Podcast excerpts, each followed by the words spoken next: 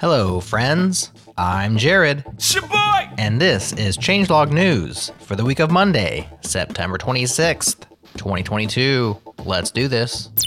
Mozilla reaffirms that Firefox will continue to support current content blockers. Why does this matter? Because Chrome and Chromium based browsers like Edge and Brave are moving to a new manifest, version 3, which hamstrings version 2's blocking web request API. This API powers many blockers, such as the massively popular uBlock Origin extension. To be clear, content blocking will still be possible in Chrome once Manifest v3 rolls out, but it will be limited in what all you can do. For example, setting up custom filter lists or using multiple extensions that rely on the API might run you into artificial limits set by Google.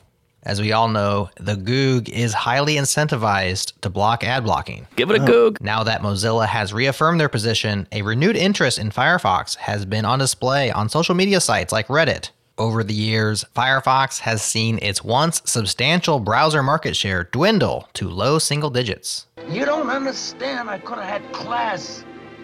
I could have been a contender. I could have been somebody. Maybe this is just the boost it needs to remain relevant and fight back against Google's web browsing hegemony.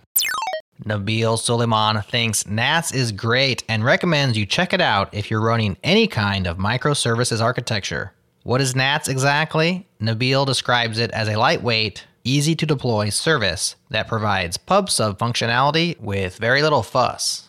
His blog post on NATS started a nice discussion on Changelog News where Dwayne Bradley agreed that more people should investigate NATS. He says there are so many things you can remove from your infrastructure by using it. Things like load balancers, firewalls, VPNs, traffic shapers, service meshes, Kubernetes, and more. That's a compelling list of things you might not actually need.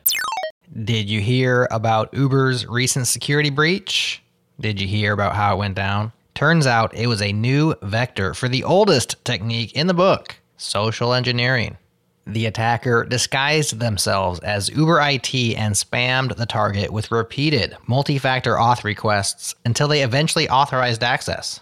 Uber believes the attacker had previously purchased the user's password on the dark web and performed this MFA fatigue attack to subvert the last line of defense. Once they had access to Uber's intranet, they scanned the network until they found a PowerShell script with admin credentials, and at that point, it was pretty much over.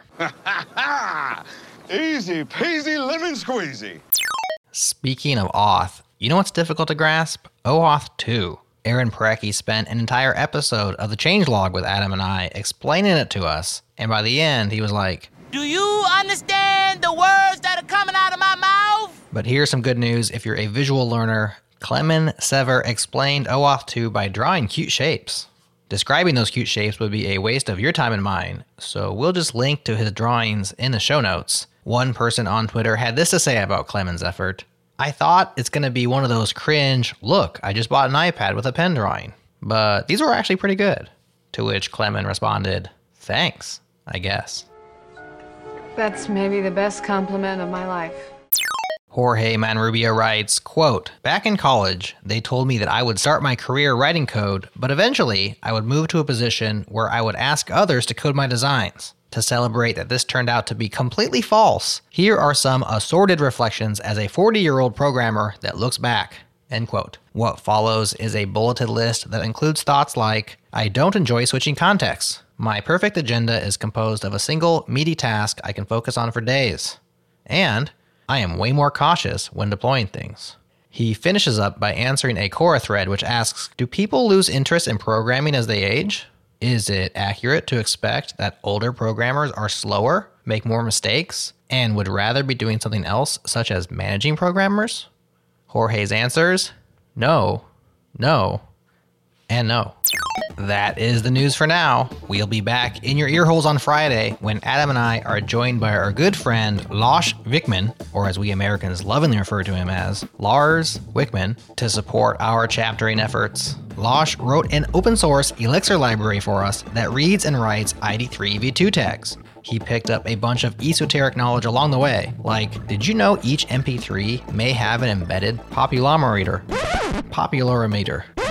Popularimeter inside the file. I had no idea. If you like nerding out on specs, waxing nostalgic for the good old days of Napster, or ever wondered what it's like to have me hire you to write some code, you're going to enjoy this one. Have a great week, and we'll talk to you again real soon.